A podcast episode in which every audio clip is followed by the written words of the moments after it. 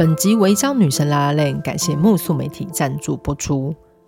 认识派翠西亚·海史密斯有几种可能的路径：一是天才雷普利，二是 Carol，也就是盐的代价。这本出版于一九五零年代的小说，最初的作者名是以假名呈现。盐的代价是最早让女同志恋情有圆满结局的小说之一。派翠西亚·海史密斯则隐身其后，直到三十多年后才以本名重新出版。寻爱小说家海史密斯，八月二十五号全台上映。纪录片中有许多惊喜的资讯，有一些珍贵的照片，访谈故人故友。那个封闭保守的年代，其实有过两个女人克服万难生活在一起。纪录片的拆解重构，产生一种异样的亲密感，非常推荐大家进戏院观看。大荧幕可以看见许多细节，在某个瞬间，你好像摇摇晃晃的一同前往他所在的时代。预售票在博客来贩售中。详细资讯，请至木素媒体查询。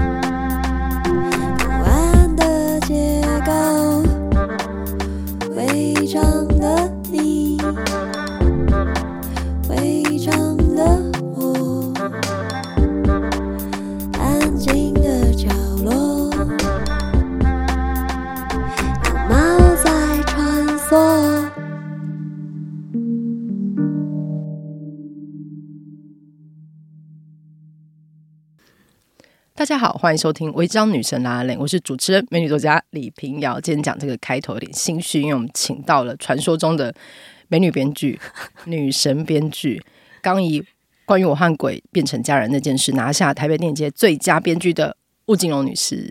Hello，大家好，美女编剧小光好。哦、oh,，Sorry，美女主持人、美女作家、美女主持人还有什么？没关系，我们随意，我们随意。就我我。跟景荣好像就是，我一直觉得很神奇，就是因为我们的很多求学跟工作轨迹其实很相近，但是完全没有碰到面。然后我就想这件事非常合理，因为编剧是一个非常孤僻的行业，编剧其实不会跟别人见到面的，不太出门。嗯、对，然后或者是你去舞台剧，你舞台剧要演出的时候，你会去站在，你会去跟大家打招呼吗？因为我自己以前比较有社交恐惧，对对，然后我基本上能不见人就不见。就是不见人，然后我就出门一趟就很消耗能量这样子。可是剧场演出的时候，我就是一定要把自己全副武装，然后因为就会有很多可能高中同学啊，十年不见的朋友来捧场，然后就想说，你就会开始有很多就是 self concern 那个，天哪，我现在看起来怎么样的那个东西。但是但是有我认识的朋友来买票的话，我都会去。然后呃，舞台剧单身猪队友演出的时候，我是每一场几乎都有到这样子。对，因为我看到你都在现场。对，就一些侧拍照，好像说你其实很跟剧组有连接的编剧。诶，猪队友比较特别，因为那个算是呃我自己暌违大概快十年再回到剧场，然后一开始写的时候，其实真的是很害怕，因为刚刚小光有说稍微聊一下，想要聊编剧的甘苦谈嘛，就影视产业的编剧。真的是底层的底层，然后跟剧组真的没有什么太大的连接，嗯，对。但剧场不一样，剧场那时候景祥找我写的时候，其实我就是知道说，写了演员不会改怎么改剧本，导演也不会怎么改剧本，你怎么写他们就会怎么演，他们会想办法让它更好看，但你怎么写就怎么演，所以你要负全部的责任，你没有人可以怪罪，你也没有任何理由，那就是你的。创作，嗯，对，所以那个时候其实我花蛮多时间跟演员聊，跟导演聊，所以跟大家是比较熟的，对。可是影视产业你不会有这个这么多机会跟演员沟通，对。然后因为那时候我们是先有这五个演员了，所以你就知道说啊，什么样的台词，什么样的情景，他们组合起来一定超好笑。所以呃，猪队友是一个比较特别的创作过程，这样子。就已经先确认演员是谁，然后比较像是用情境喜剧跟他们的个性去发展。对，所以他其实这种类型会，我觉得他很像那种 Friends 之类的，因为是借由人物特质去发展，所以其实可以一直拍，一直继续加演续集下去，对不对？呃，一开始的目标是这样，但你就发现说，因为那东西太个人了，就我把我所有遇到渣男啦，遇到各种光怪陆离，去 speed dating 啦，去动软啦，所有东西都已经用上了。然后我现在已经是变成一个家庭主妇，我就想说，如何让一个家庭主妇出现在单身猪队友里面，也有点难。那也还是有在想说，诶，还有什么可能性？因为到最后大家很像家人，然后就是讲很像家人，有一点。鸡皮疙瘩，但是那个感觉就是大家凑在一起的时候就很开心，这样子，所以就想说，如果能再有故事，能让这五个人，然后大家的能量继续延续下去，我会很愿意做。嗯，对，因为我看到那个在访谈里面，你有讲说，有朋友评论就是。你你写单身猪队友很像是猪队友，很像是你高清无码站在台上哦，对呀、啊，很可怕。我那时候，因为你就想说自己遇到这些狗屁倒灶的事，然后自己担心这么小不拉几的事，到底有什么好写的？然后有人在乎吗？可是就发现，其实大家在乎的可能就是这些生活的小事，然后情感上面的波澜迭起，就是可能就是这些事情，反而是很有共鸣。因为我觉得有一阵子的剧场其实是很。很深刻，对，然后比较在你能量没有很高的时候，你没有不敢走进去，被吸进去的那一种，对，对，所以我那时候就一直觉得说：天哪，我就是这么不文青，我这样真的可以吗？会不会太太世俗，太就是八点档啦什么的？就是对，但是后来发现，哎，其实有一部分的观众是很需要这样疗愈感的东西的。你讲这个我很惊讶，因为景龙从很很年轻的时候就是超级会拿大奖的，有吗？而且你是拿过姚一伟剧本奖的人，哎、欸，对耶，我觉得你拿了一个这么大的就是学术方面的大名鼎鼎的奖，然后但你你会担心自己不够深刻？会呀、啊，因为我那时候拿姚一伟剧本奖是我人生第一个剧本，我那时候才你嘛，对我那时候才二十二岁，然后是讲一个女生因为胸部太小自卑的。面对自己身体、面对情感的过程，这样子。然后，因为那时候很年轻，然后拿奖以后，别人就会说啊，你就是很适合去写畅销书，因为他也卖的很好。可是他是用一个喜剧，你没有他，我说他说你适合写畅销书，这是什么意思？就是你写的东西就是嗯，这所以畅销书不是好事，不是好事。我跟你讲，以我们 一难讲的，一难讲的。大家都想要畅销书啊！如果可以畅销，谁想要？但那个时候你就觉得在剧场畅销好像是被贬低。那个时候嘛，对对对。然后卖票很苦哎、欸，对。但那个算是也是一个粗心的创作，因为就叫小胸维尼嘛，嗯嗯。然后就是因为胸部很小，所以男朋友跟他求婚，他都觉得我要就是最好是。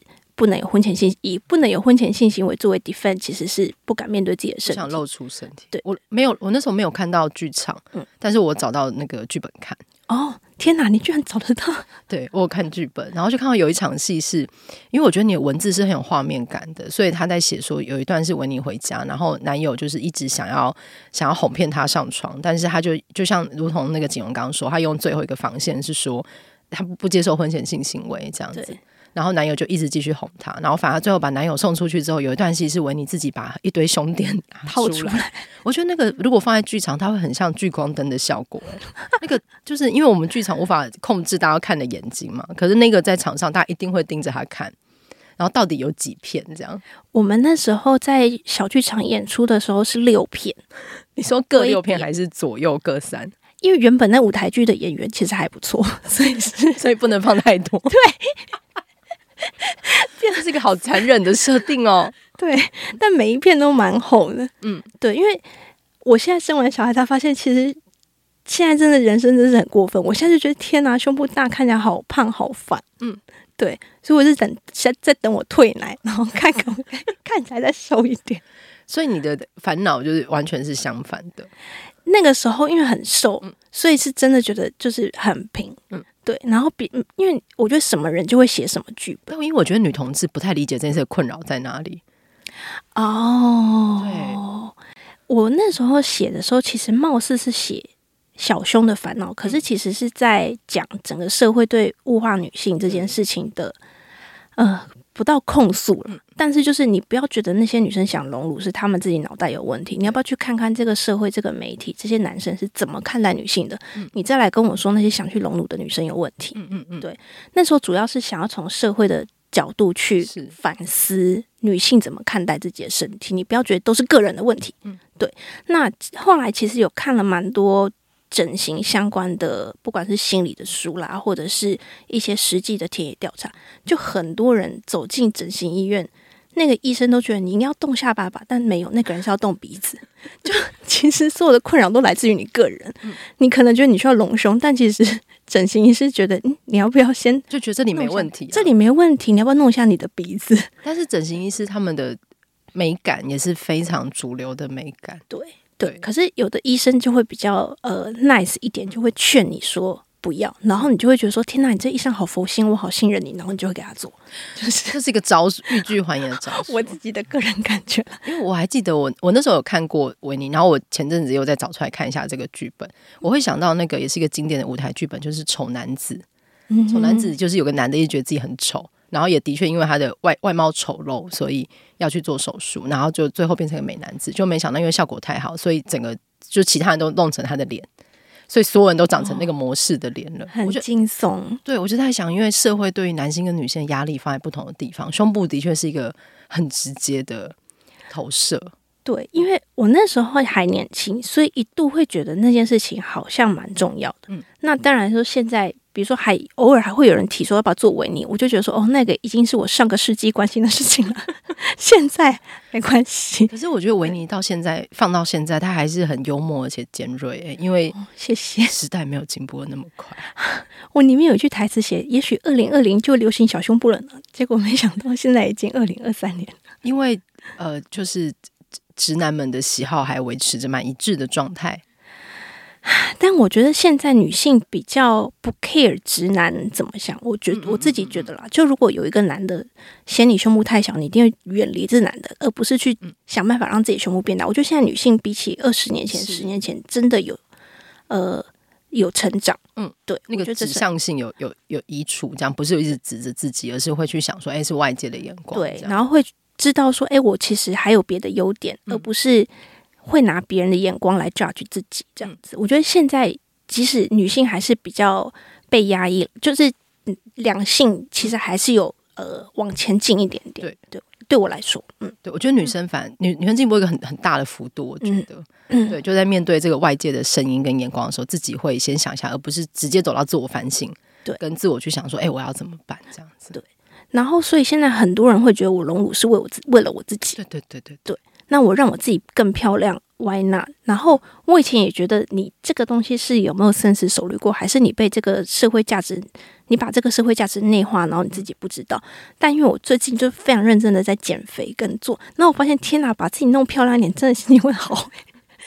所以就觉得我不要那么一刀切，觉得你去做这件事情就是社会眼光。嗯，也许有些人真的做完，对他就是开心，那又又怎么样？嗯，对。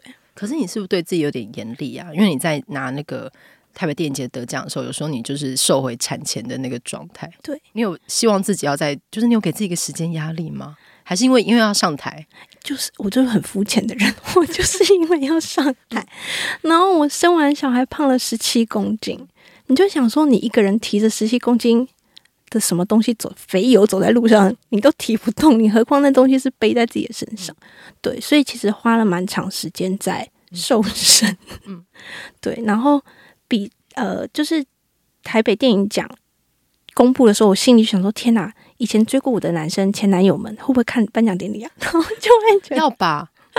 而且得奖之后应该要说：哎，你看过这个吗？然后就把那个链接寄过去。没有没有，我就是还是觉得就是。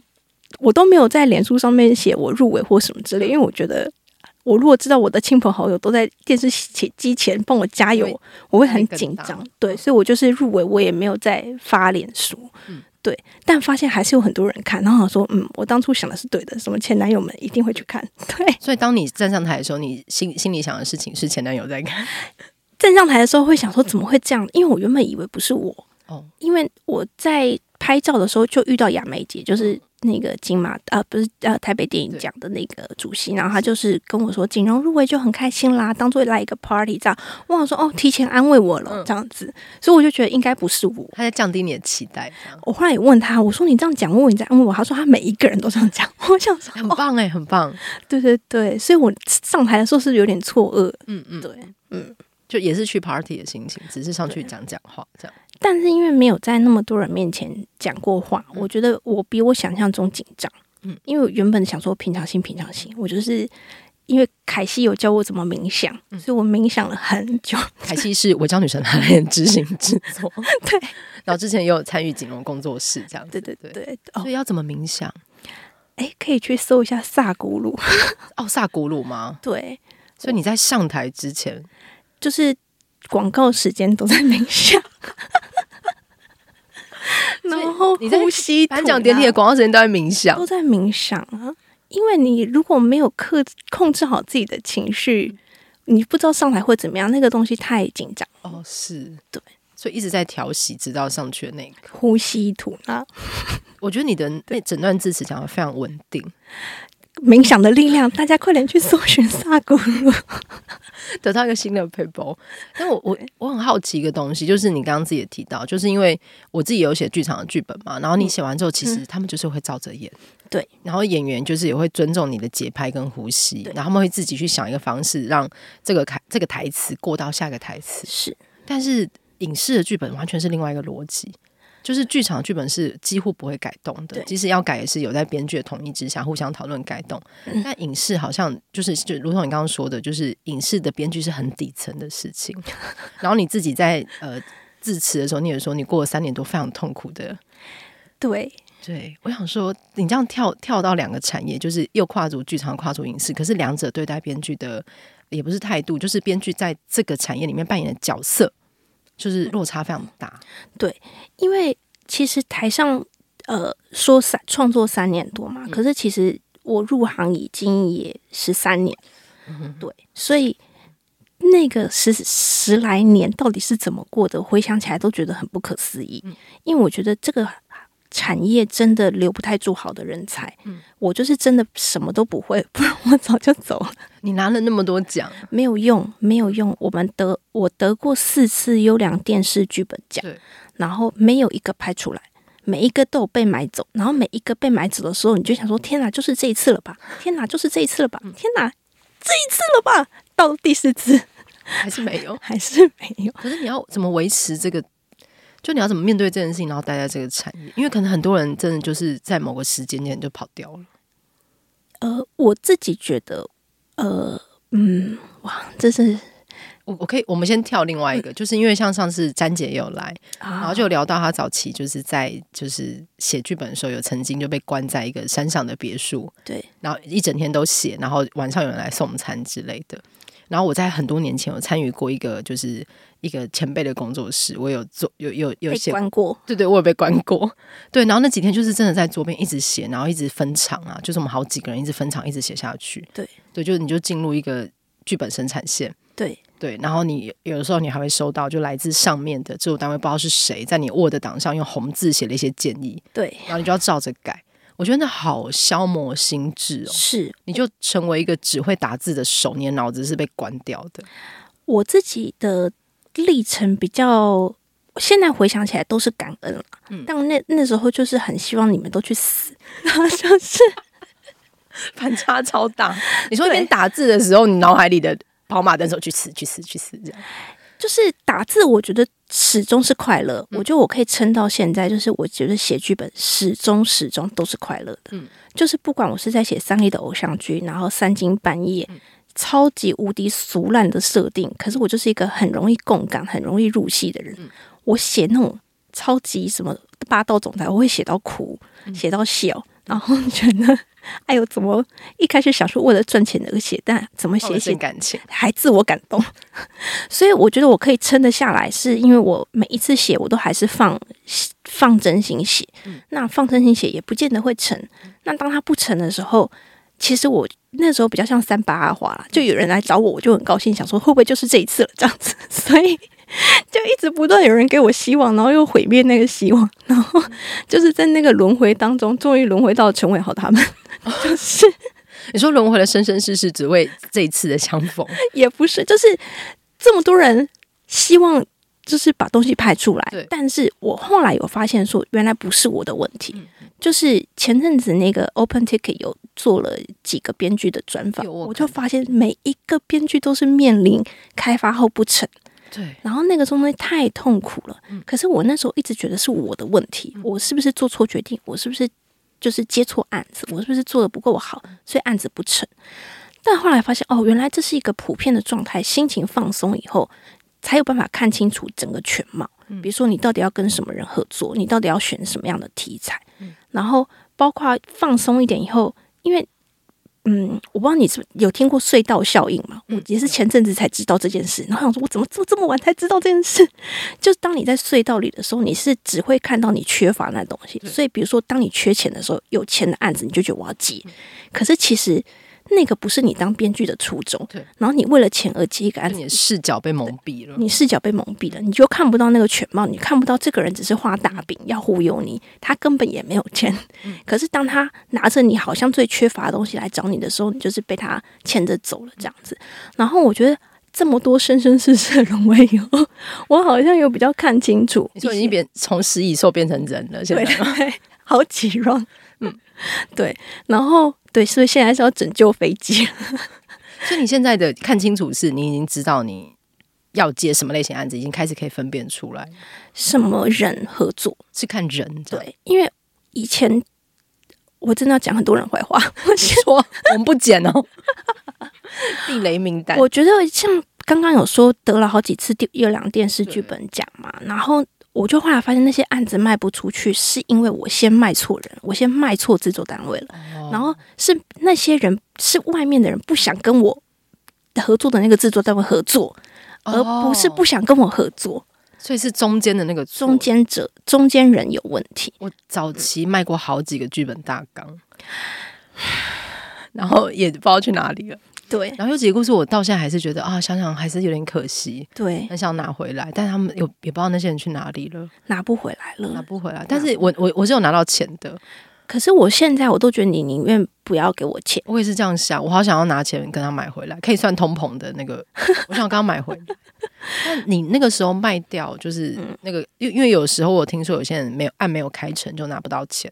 嗯，所以你在你十三年在这个接剧本案的过过程中，你的钱都是有顺利拿到的吗？我觉得我算是非常幸运，是就是我都是有赚到钱的，嗯、然后我都是有卖掉有拿到钱的，所以我就会觉得有一种很心虚的感觉，就想说我到底靠什么活下来的？然后你说，因为好像看起来没有真的实际拍出来，但是你又交换了钱回来，对，然后你又觉得好像可以再撑下去，好，至少有拿到钱，可是你。我自己到底是一个什么样的编剧？你无从验证起，所以真的就是那时候写完一波三立的偶像剧，然后刚好台湾的呃影视产业也在转型，就偶像剧式微，然后开始变成。转向影集的发展，然后其实影集发展以后，一切就变得非常困难，因为成本变高了，然后要求也变高了，所以那个整个制作规模规模往上拉，可是其实整个产业还没有跟上，所以那一波我好多朋友就是可能拿了金马奖、金钟奖的，就是大概有两三年都不知道自己在干嘛。嗯，对。然后我觉得我们有一个小小的编剧团体，就是常常会出来互相吐苦水，跟交换黑名单，就是靠着彼此相濡以沫往前走这样子。对，嗯，因为我有看到你有在那个应该就是 OpenTix 那个访谈里面有写，就中间一度想要去开胖老爹。哦，对呀，因为那时候就在找办公室的店面，店办公室的那个 叫什么？你说地址、呃、地空间这样对空间，然后就是胖老爹吗？胖老爹顶上才三十五万呢、欸。然后你就顶了一件胖老爹，你就是，而且还有机器吗？有机器啊，喊还有招牌喊对，全部。那为什么不顶呢？那时候就想说，还有员工，大家要一起去卖胖老爹。哎，我觉得这是一个很好的方法，就是你们一边写剧本，因为剧本案子开开关关，开开关关，开开关关。你每天卖鸡排，卖那个，你有实际的，就是收入。对，然后那些客人还要跟你说一声谢谢，对不对？多 说谢谢是一个多么奢侈的要求。就有人会跟你讲话啊！我记得我那时候被。就是自己一个人写剧本，写到跟顶好的那个结账阿姨，因为我都是半夜去，嗯、然后。就好多天没有跟人讲话，然后我就忍不住跟那顶好阿姨聊起天来，然后我觉得自己好可悲哦，就是没有人可以。阿姨可能心里想说啊，这一区真的住了好多在写剧本的人，金门街那一带。哎，我们之前住蛮近的，真的，我住在水，哎，我住在同安，你已经搬了，所以可以讲，我已经搬了。那我知道是哪一家顶好。对，二十四小时。对啊，因为那里之前很多很多人在那附近，跟那楼上有个办公室。哦，对对，那阿姨很，我也很常去那间顶好哎。因为可以买买去前面拜土地公，对对对，然后斜对面是一家很好吃的咸酥鸡。对，那个好，我们不聊这个。我之前有有一阵子就是在写剧场剧本，然后都半夜写，然后写写有时候会想要印个简单的大纲或干嘛去 i p h o n e 印，嗯，然后我就凌晨去我家附近的 seven，然后店员就是后来都知道，有帮我聊天，他甚至看到我就帮我按那个就是影印的钮，因为你不知道刚刚说不好意思我要影印嘛，他就会默默抓一个 timing 就按下去。对，然后我还会跟他聊一下天，然后那时候要搬走的时候，想说要不要跟他说拜拜？对啊，会耶，我会耶。对，我就想说，我好像跟他说一声呢，因为他凌晨就再也看不到。然后那时候也想说，还是我去我去超市做大夜班，因为我那时候刚好写一写，然后就会失眠，然后我也醒着，然后你写的每个东西都不确定会交换什么回来，是嗯，想说还是去做点服务，嗯、就是又跟人有接触又有赚钱，就是你在那边你知道至少时薪会进来。我我前阵子看到一个理论，我觉得很有趣，就是其实我们现在每一个人都很忙，可是每一个人的产出看起来是零。对，那所以当这个状况，我们写出东西不知道交换什么回来，别人也不知道你在干嘛，你就会想办法让自己更忙，嗯，以至于不会让自己觉得自己是个废物。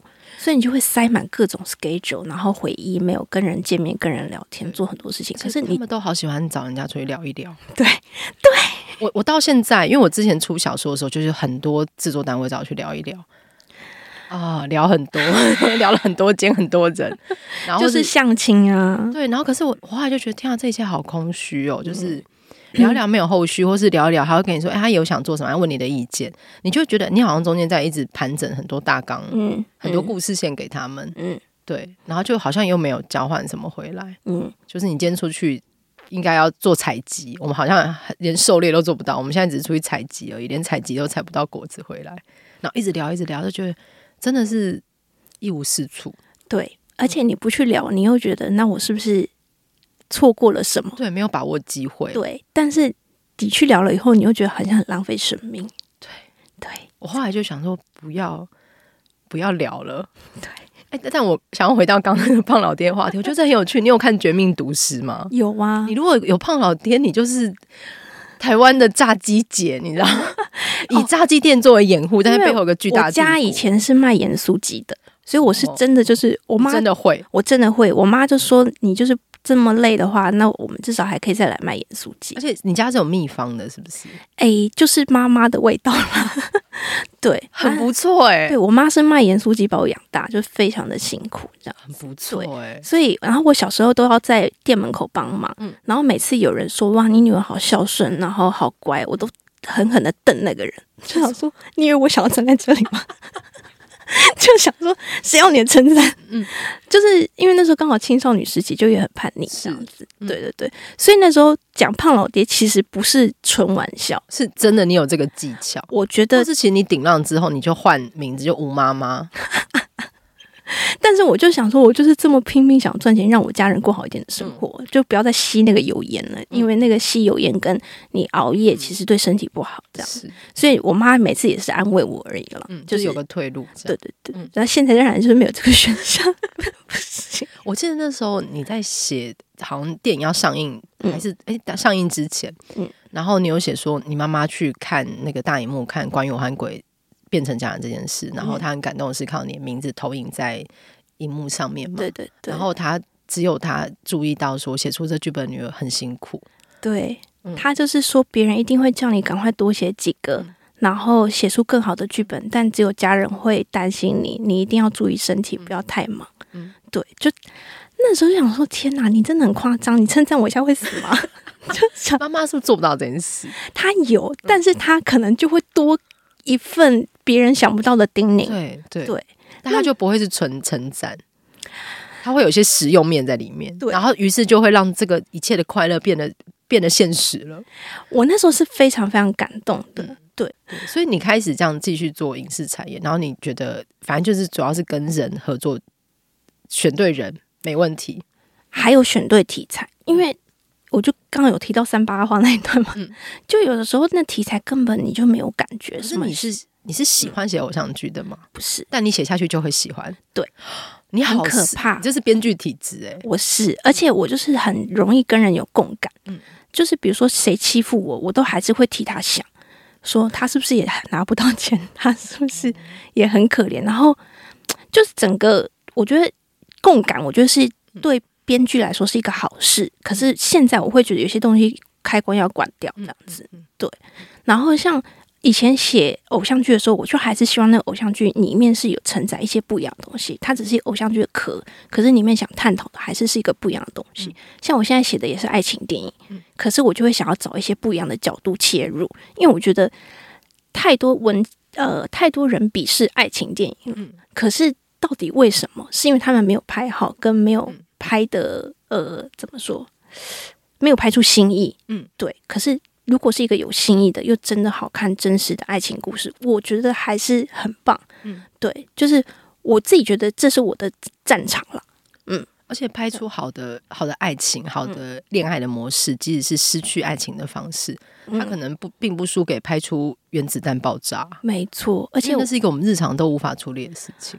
而且我会觉得，爱情电影应该已经要在进化了。对，可是现在已经很少有爱情好看的爱情电影。嗯。对，就是你每次都看那些经典，然后我经典我会看十次，嗯、对，就还是觉得说啊，应该我应该要把我比较擅长的东西再努力往下做，做得更好这样子。然后你叫我去写类型片、鬼片、枪战，我觉得我每次在写我都很心虚，我觉得我好像在模仿别人，对，所以我就觉得那好像就不是我的战场。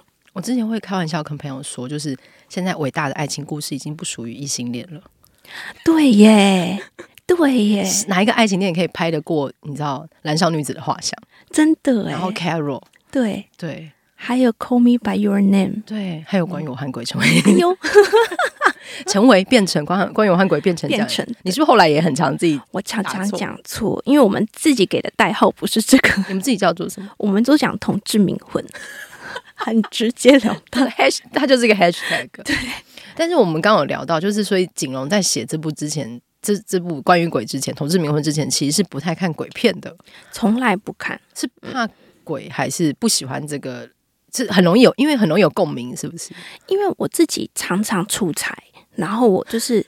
出去玩，我都一个人旅行。嗯，对，就是还没有结婚之前，我都一个人旅行。然后进去会敲门那种，我不会，但我就是真的有遇过。然后我觉得太恐怖了。好，然后 所以好，我就不想要让我自己的想象无限蔓延。因为你只要有那个想象存在，你去哪里你都觉得我不敢这个不敢那个。可是我不想要让我自己有恐惧，就是如影随形，就好像风吹草动。最好是一个麻瓜的状态在看这一切。对对对对对，哎。那边突然飘起什么东西？哦，可能是风吧，这样子 我觉得比较好。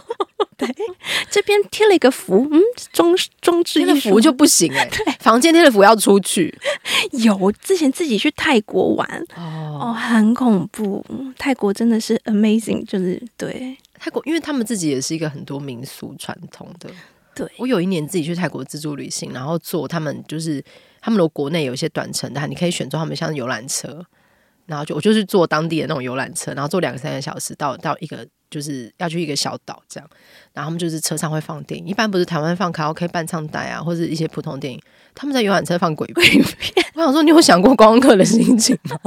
而且还是就是跟水有关，就是我要去的海边，然后放很可怕的鬼片，虽然是白天，但我想说，Oh my God，就这东西很深入他们的每每个肌理，这是件再自然不过的事情。但我真的没有心理准备在游览车上看鬼片。我前阵子看了一本书，我觉得非常受用，叫我可能错了。嗯、对，然后里面就是一个呃故事，就是一个，sorry，不是故事，就是作者是一个瑞典的经济学家，然后也是事业有成，然后决定去泰国出家。嗯、那本书写的非常好，我买了还没有？你买了？对，对，里面就有一段他在泰国当僧人，他里面就是很平时的叙述，就是说、哦、他们去了一个村庄，然后那村庄因为旁边就是乱葬岗，然后半夜就是鬼魂都在那尖叫，这样说 很平静哎，很平静的在叙述这件事情，然后他就说他们就去那颂钵这样子，但是其实他整本书是很励志很。人生的指指引，我大概看两遍这样子，对。但它里面讲到泰国是用这个 角度切入，让我觉得呃，这就很平静，对，很平静的在诉说，就是整个村子里半夜世界就是一个空间嘛，对，就大家聚在这里是。对。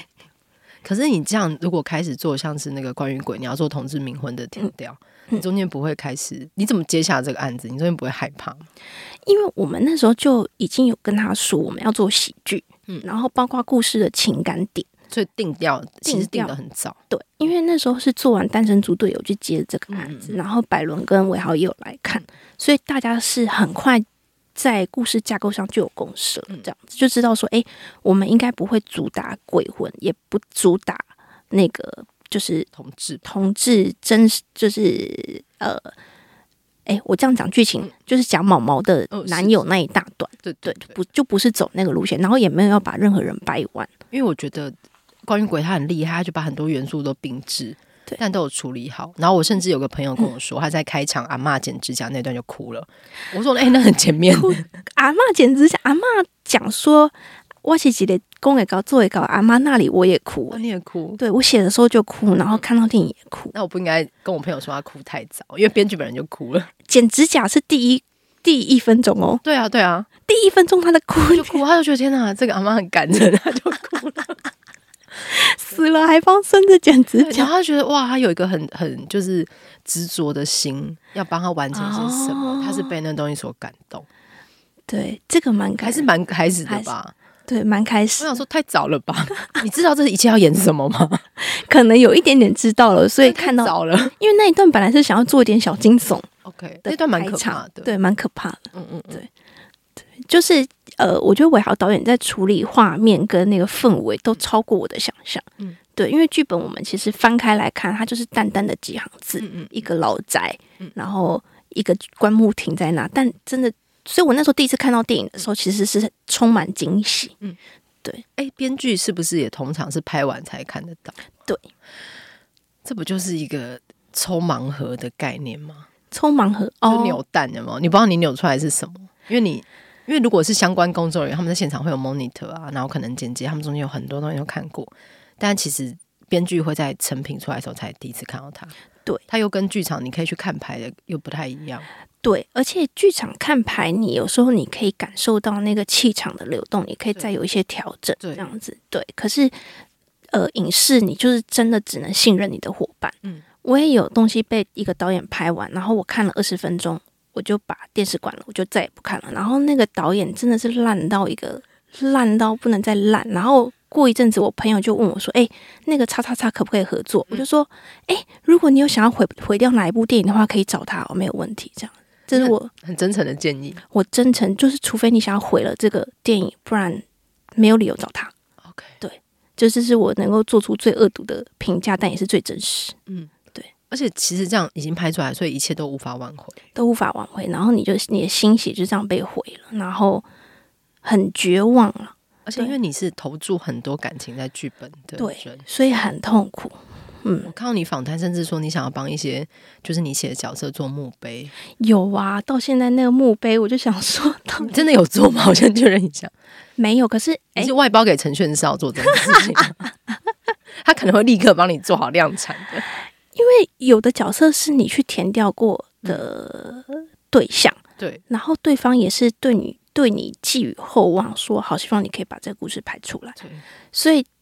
你很努力奔走了两三年，想说可不可以，就是让这故事面世，嗯、然后发现啊，还是没有办法啊，还是所托非人，有时候真的心很痛。嗯、那你心很痛，因为那些活在你心里的角色，其实你每天我你有写剧本，你就知道，你其实洗碗洗澡，你就会想跟他们一起生活好一阵子，对，然后你就会想说啊，他应该讲什么啊？他遇到这个事情就应该要这样才对啦。嗯，就是你会有很多跟这些角色没有人知道，嗯、但你在跟他们有机在生长。对对，那你可能突然想到一个什么，赶快就把它写下来。那个感觉是，我觉得有在创作的人就会知道。嗯，那当今天这个专案这个剧本要画下句点了，你隔天起来。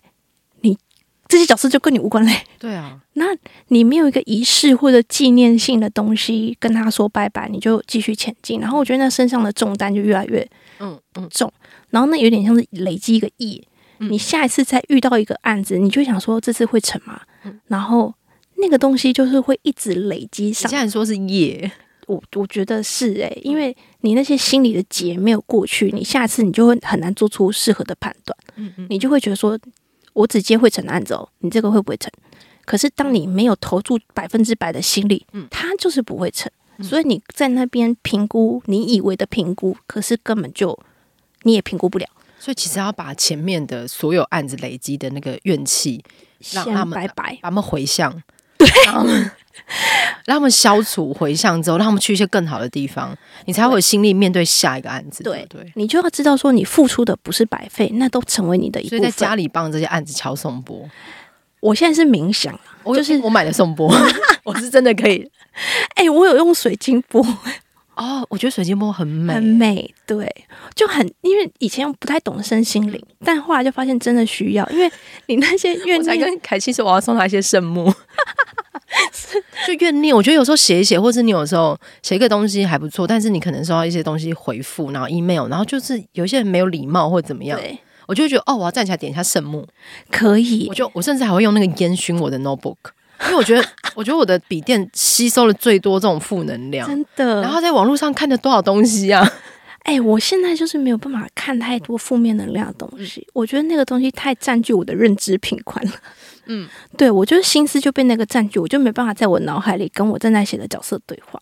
可因为有时候你在做填调，你必须得看某一种类型的东西，对对对，或是你写某个角色，对，然后他可能是偏向与我们价值观不同的，你真的要看很多，因为离太远了，嗯，你要看很多，然后你还要把它揉成另外一个比较立体的样子，你要去共感它、同理它，嗯，那个过程会很痛苦，痛苦。我都觉得我在点东西，那个烟是黑色的，很痛苦，嗯，但是你就。我自己现在的想法是，我要想说，看到这个东西的观众、读者会是什么心情？就以站在读者、观众的立场去思考，这样子，对，就不要一直想说，就是我很痛苦，我怎么样？对，什么什么？因为要把你自己的痛苦消掉，对你才能够把它升华成幽默感。对对对。可是你中间有一大块你要自己消化，因为好负能量哦。对。然后我想说，如果我写的那东西它其实没有那么好笑，表示我还是有怨气。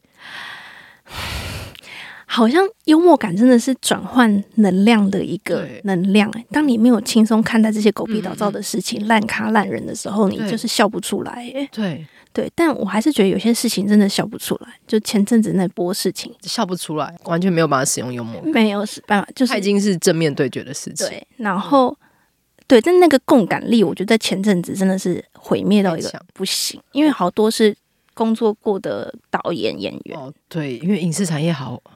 对，然后就会勾起自己遇过的，然后周围朋友遇过的，然后晚上常常会接到朋友的电话，说我也好想说谁谁谁，谁谁谁。我那阵都在看别人的稿子，就哦，我要发文，你可以帮我看一下吗？然后我就哇啊，你还有收到稿子？嗯，我觉得哇，那阵心情真的。然后因为有时候看那些东西，你会想去找相关报道来看，对。然后每一个相关报道都是。用同一个稿子，所以你就等于同一个稿子看了十遍，就再也忘不了了。对啊，然后那个东西你又不知道该怎么办。对，我觉得他可能要放到很后面，可能要拉长一点剧，可能像那个美国性骚扰那种，可能要拉到更远，我们用一个更宏观的角度才能回来面对它。对，然后我会觉得现在的面对世界又变成两极了，嗯，支持 Me Too 的更觉得啊，又来了 Me Too，嗯，这两极，然后可是他就是业力没有消完，对。对，可是你去做一些能量，他们会用一个那个那个灵摆，再帮你把一些东西消掉嘛。我们现在就是这个世界灵摆摆个不停啊，因为就是这些脏东西都还没有清完呢、欸。他已经转很久了，灵摆很累、欸。我我对灵摆没有研没有研究，但你说的很真很就是我觉得因为很多人会开始说啊还在迷途可是因为就是还没有消完啊。对啊，然后就开始抱怨，或者是我之前也会收到私讯说，哎，怎么还在讲这个？我想说，因为还没有结束啊。对呀，而且什么叫还在讲这个？对，对，或是之前会有，我开始会有些恶意恶意留言来，然后我其实更之前是很不封锁人的，但有些人真的只会讲一些干话，然后跟会丢一些无聊的梗图，什么女权自助餐，我就直接封锁。封锁，因为我那时候也是，就是会看各大网站大家的留言，然后。大概有两三个礼拜，真的就是完全什么事都做不了，就陷在那个里面。然后，因为有些是很工作过的导演，是啊。然后你有时候想说，好，我如果共感力一打开，我就想说，天哪，就没有办法继续下去。他也是有家人，然后他也是有老婆小孩，那他也有妈妈，那怎么办？什么之类。然后，当你就发现他把这些牌通通一一打出来，有的时候你会觉得。就心情起伏非常大，就想说，那我要怎么在看待这件事情？嗯，然后你就会担心他老婆，然后你就看到他老婆在脸书上面说：“我都很好哦，不用担心我。”然后想说，呃，我有看到一些，就是哦，我们都很好这样。我想说，好什么啊？对，对，但是他要不好，他要不好，对这世界有任何好，那、嗯、你就不知道该怎么想这些事情。我就祝福，你还是祝福吗？我就祝福他们这样，嗯，他们可能是很适合的夫妻。呃、哦，某一些人、啊、就觉得祝福祝福。可像在做十三年之后，就是如何还保持就是对编剧这件事是有爱的啊？我觉得第一个是遇到好的工作伙伴，嗯、对，就是我觉得一定要跟喜欢的人工作。嗯、呃，你有时候想说好，为了钱，为了名，然后我跟我不喜欢的人工作，你可能要忍受。我觉得性骚扰这个，我不知道这件事情值得说，因为太多了。嗯嗯，对，包括我自己在大大陆北京遇过超多，嗯、然后。但你遇到喜欢的人一起讨论剧本，就是包括凯西，我们以前就是大家一起聊瞎聊，然后就是很吵，很好笑，然后跟工作做得好，其实气氛是要好的，是好的，对。嗯、然后你会知道说，你靠你自己一个人你走不到这里，是因为有些环境很高压，或者是主事者很专制，但他们就会觉得这样会做出好东西，其实不是吧？其实不是、欸，我觉得好东西从头到尾气氛都是好的，都要好，而且大家要敢说出自己的想法。嗯然后知道自己的想法，即使不够好，也不会有人批评，因为这个可能就是六十分的想法，我们在网上多一点，哎，可是九十分就是必须要从这里来。嗯，那所以大家要有很开放的心胸，丢出自己的想法，对，然后互相吐槽都是 OK 的，嗯，这样，然后遇到好的导演，让你知道说这一切辛苦是值得的，而且他不是只有对你这么严格，他对他自己也是，对。然后以前会觉得一路走来。至少我在写剧本的当下都是快乐的。嗯，那我要如何让我自己可以专心写剧本，就是我的人生目标。所以那些拉里拉杂的事情，我现在就尽量都退掉，这样子。对，然后一些我觉得嗯不是很可靠的人，我就会想说我要保留我的能量，就是就是尽量远离他们这样子。对，然后呃，现在关于我和鬼变成家人那件事情。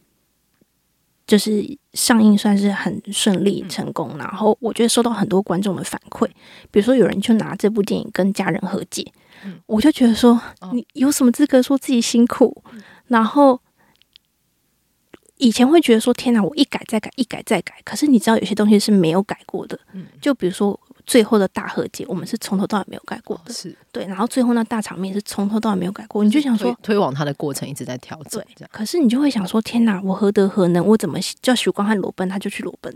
就是，他就是你就会看到另一个角度的工作创作的面向。觉得许多人可能因此感谢了你。对，就是你那时候就会觉得说，在那个。痛苦的当下，你只看得到痛苦。可是当你稍微抽离一点，就要离开那个隧道，这样。对，离开那个隧道，就发现说这工作很狂，嗯，对，然后很痛苦。那我要如何降低他的痛苦感？这样子。然后像写了没拍成，我现在就会觉得说，那我要做一个写了没拍成我也 OK 的剧本。比如说我，我前阵子做了一个跟理财相关的，哇，我整个对我自己做一个财务见解。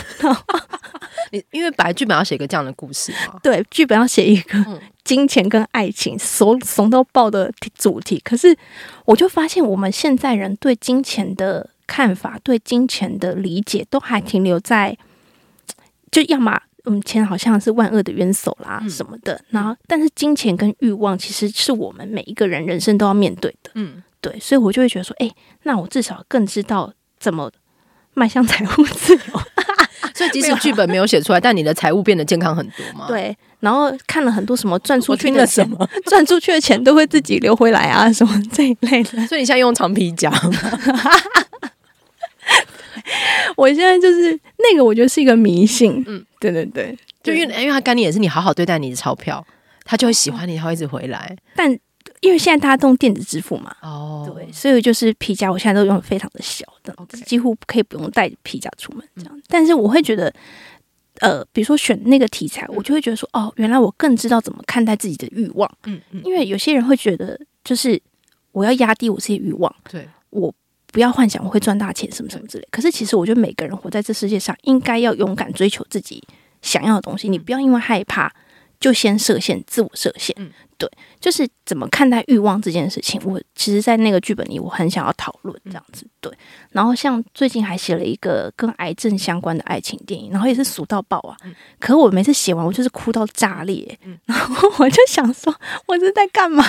可是因为这种类型的本，它可能可以更更多人的更多人碰触到，我可以找到一种共鸣。对。然后，像比如说那时候就去访问了好多癌罹癌的、嗯。就是癌友，这样对，然后你就从他们身上听到了很多故事，你就知道说人生当中最重要的事情是什么，然后你就会反思过来说：好，我如果今天就是医生跟我说我长了一个什么什么东西，我还会觉得谁谁谁说我怎么样很重要吗？不会，对，所以我会觉得，比如说我现在想要做的题材，就会是对我自己也的人生也有帮助。那这样，即使真的发生了什么惨案，他没有拍成，我就会觉得哦，至少我。人生的经验值增加，增加 跟也许在下步、下下步，可能下十步，它被拍出来的那个东西，会有这个东西的灵魂在里面。嗯，对，不然你光看眼前这一步，你会觉得哇，太太痛苦。它就会加深，就是看世界的角度这样。对，然后自己的人生也过得不一样，因为。我觉得当编剧，你应该有常常去填掉，嗯嗯嗯，你就发现，当你说你是编剧，对方真的是掏心掏肺，把他所有东西跟你讲。你想说，这个会不会太私密啊？他就是什么都跟你讲，你就想说，我怎么会 何德何能那么愿意跟我分享他的人生故事？那其实对我们都很有帮助，这样子。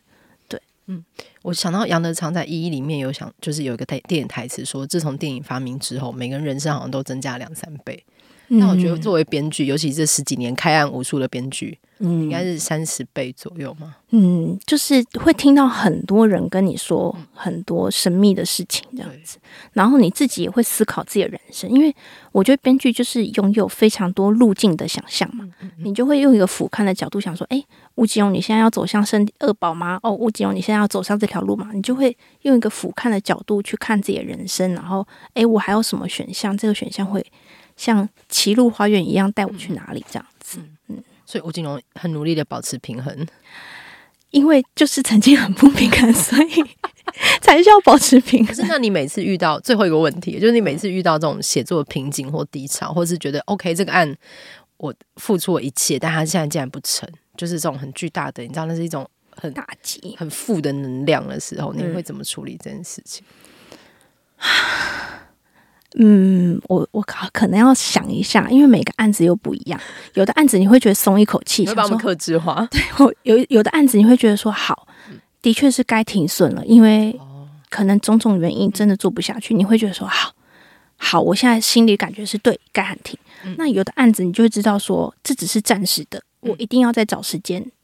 再找新的合作单位把它排出来。嗯，对，就是面对不同的案子，要有不同的心理健康强度。嗯嗯，对。然后千万不要想又来了，因为如果你想又来了，你就把前四三叠叠上去，对，它就不会是单一事件，你就会觉得又来了，然后对这个产业、对自己的人生。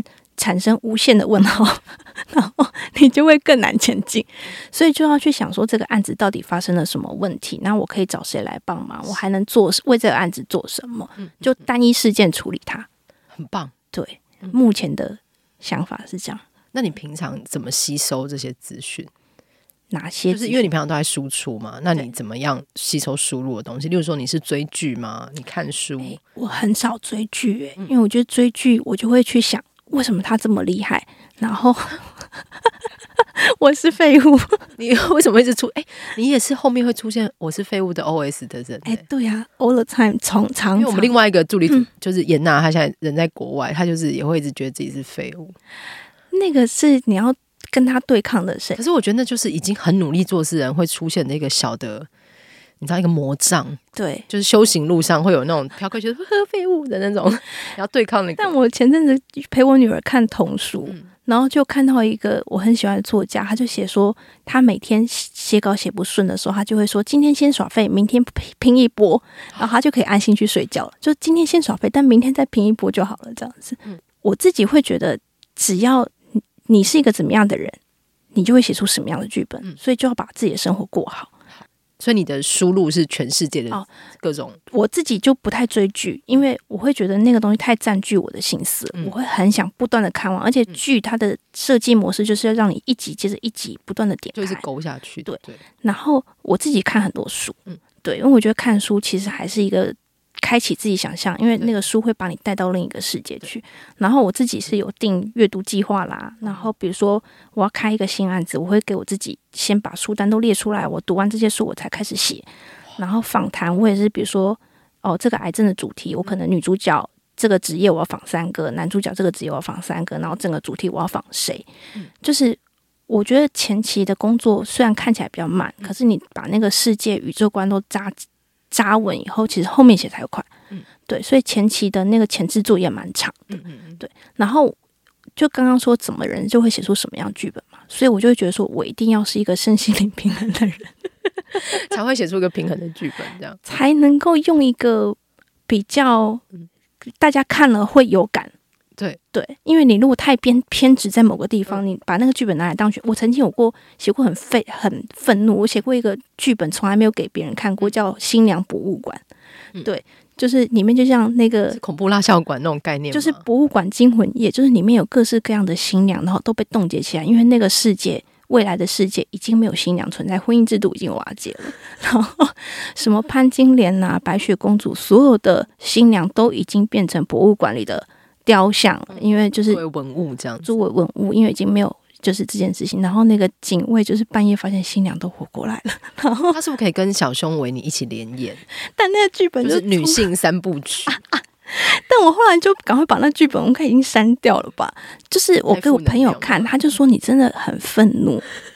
对，就是就觉得女性踏入婚姻以后，嗯。其实真的蛮艰难的，嗯，嗯对，所以那时候很多负面能量，嗯，对。但你有没有办法持平的看待这件事情，给出一个比较纵观的角度？嗯、我觉得这个是在编剧来说很重要，因为别观众不用看大家都知道的东西，嗯、我每天感受的东西，你还是要给一个稍微基于生活但又高于生活一点点的东西。所以如果你就在那个愤怒当中，你没有平转化，你没有，就像你刚刚说的，你还是要提出一个比较幽默的观点。你要再往上一阶，不管那是是幽默或者是什么，对，你要看更高嘛。对，但你如果在那情绪里，就是嗯，没办法。除了可以感觉到，就是你一定是走到某个地方，你得到了平静，才能够写出最后的和解。嗯，不然和解不来。嗯，可能就会消灭在枪战，你知道香港港片某一种结尾，对，就是枪战，或者穿着婚纱什么，骑着重机往远方去，对，对我就要走到一个平静跟和解，很很困难，而且平静不管对剧本对自己的人生来说都很好啊，好，对不对？对，所以好，我要去买水晶钵。颂钵很不错，那你有音叉吗？没有哎、欸，我觉得音叉也很不错。你要买天使音叉，它个频率，你就自己在家里敲这样子。对，好，嗯，好，继续放在颂钵旁边嘛，你可以用同一根敲。好，对，我都是去瑜伽教室上，我家里没有这些道具，嗯、因为之前去瑜伽或者有些教他们会敲，就说哦很不错，你就会自己就不平静，你就敲几下。可是你敲的很急，你就感觉到哦你真的很不平静，就咚咚咚咚，把它当木鱼敲，那不太对。对，好，嗯嗯，好，今天非常谢谢景荣，对，就跟我们分享很多关于创作跟如何保持心灵平衡的方式。对，我觉得，因为我自己认识很多编剧，我觉得编剧真的是一个非常艰困的行业，超级，然后能够一直走下去，嗯、还看起来就是人是开朗健康的，真的很难。对，非常谢谢景荣，谢谢小光，恭喜得奖，谢谢谢谢大家。我教女生拉拉链，我们下次见，拜拜，拜拜。Hallelujah.